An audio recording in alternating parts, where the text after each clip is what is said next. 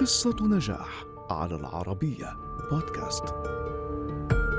بطل خارق للعادة يحمل مطرقة ولا يغطي رأسه.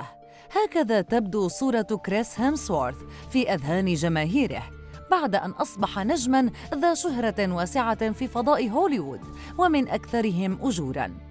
لكن هذا النجاح لم يأتي بسهولة فقد تخطى العديد من العقبات ليكون حيث هو اليوم. فما قصته؟ ولد الممثل الأسترالي كريستوفر هيمسورث عام 1983 في ميلبورن لعائلة من الطبقة المتوسطة. فوالده مدرس ووالدته مستشارة بالخدمات الاجتماعية.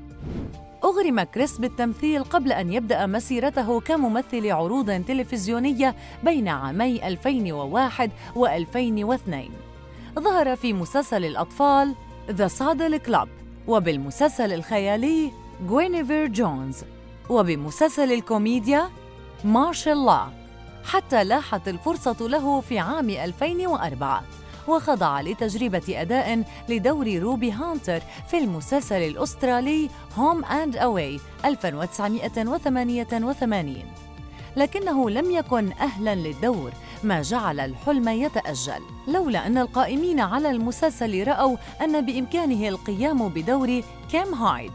ورغم أنه بقي يؤدي هذا الدور حتى عام 2007 إلا أنه لم يلبي طموحه. كما أن مشاركته خلال تلك الفترة بالنسخة الأسترالية من Dancing with the Stars. لم تمنحه الشعبية الكافية عندما أصبح خامس متسابق يتم إقصاؤه في عام 2009 كان كريس قد نجح أخيراً في اقتحام هوليوود من خلال فيلم الخيال العلمي Star Trek وفي العام نفسه ظهر في فيلم A Perfect Getaway ولكنه أيضاً لم يحظى بالجماهيرية الكافية.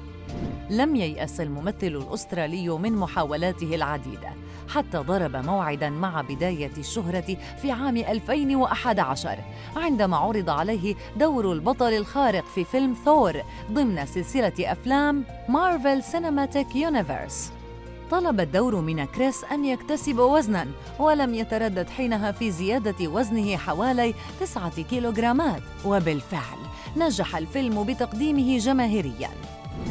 أعاد النجم الصاعد تمثيل الشخصية في سلسلة أفلام الأبطال الخارقين خلال السنوات اللاحقة وهو ما جعل اسمه يرتبط بالبطل الخيالي ثور.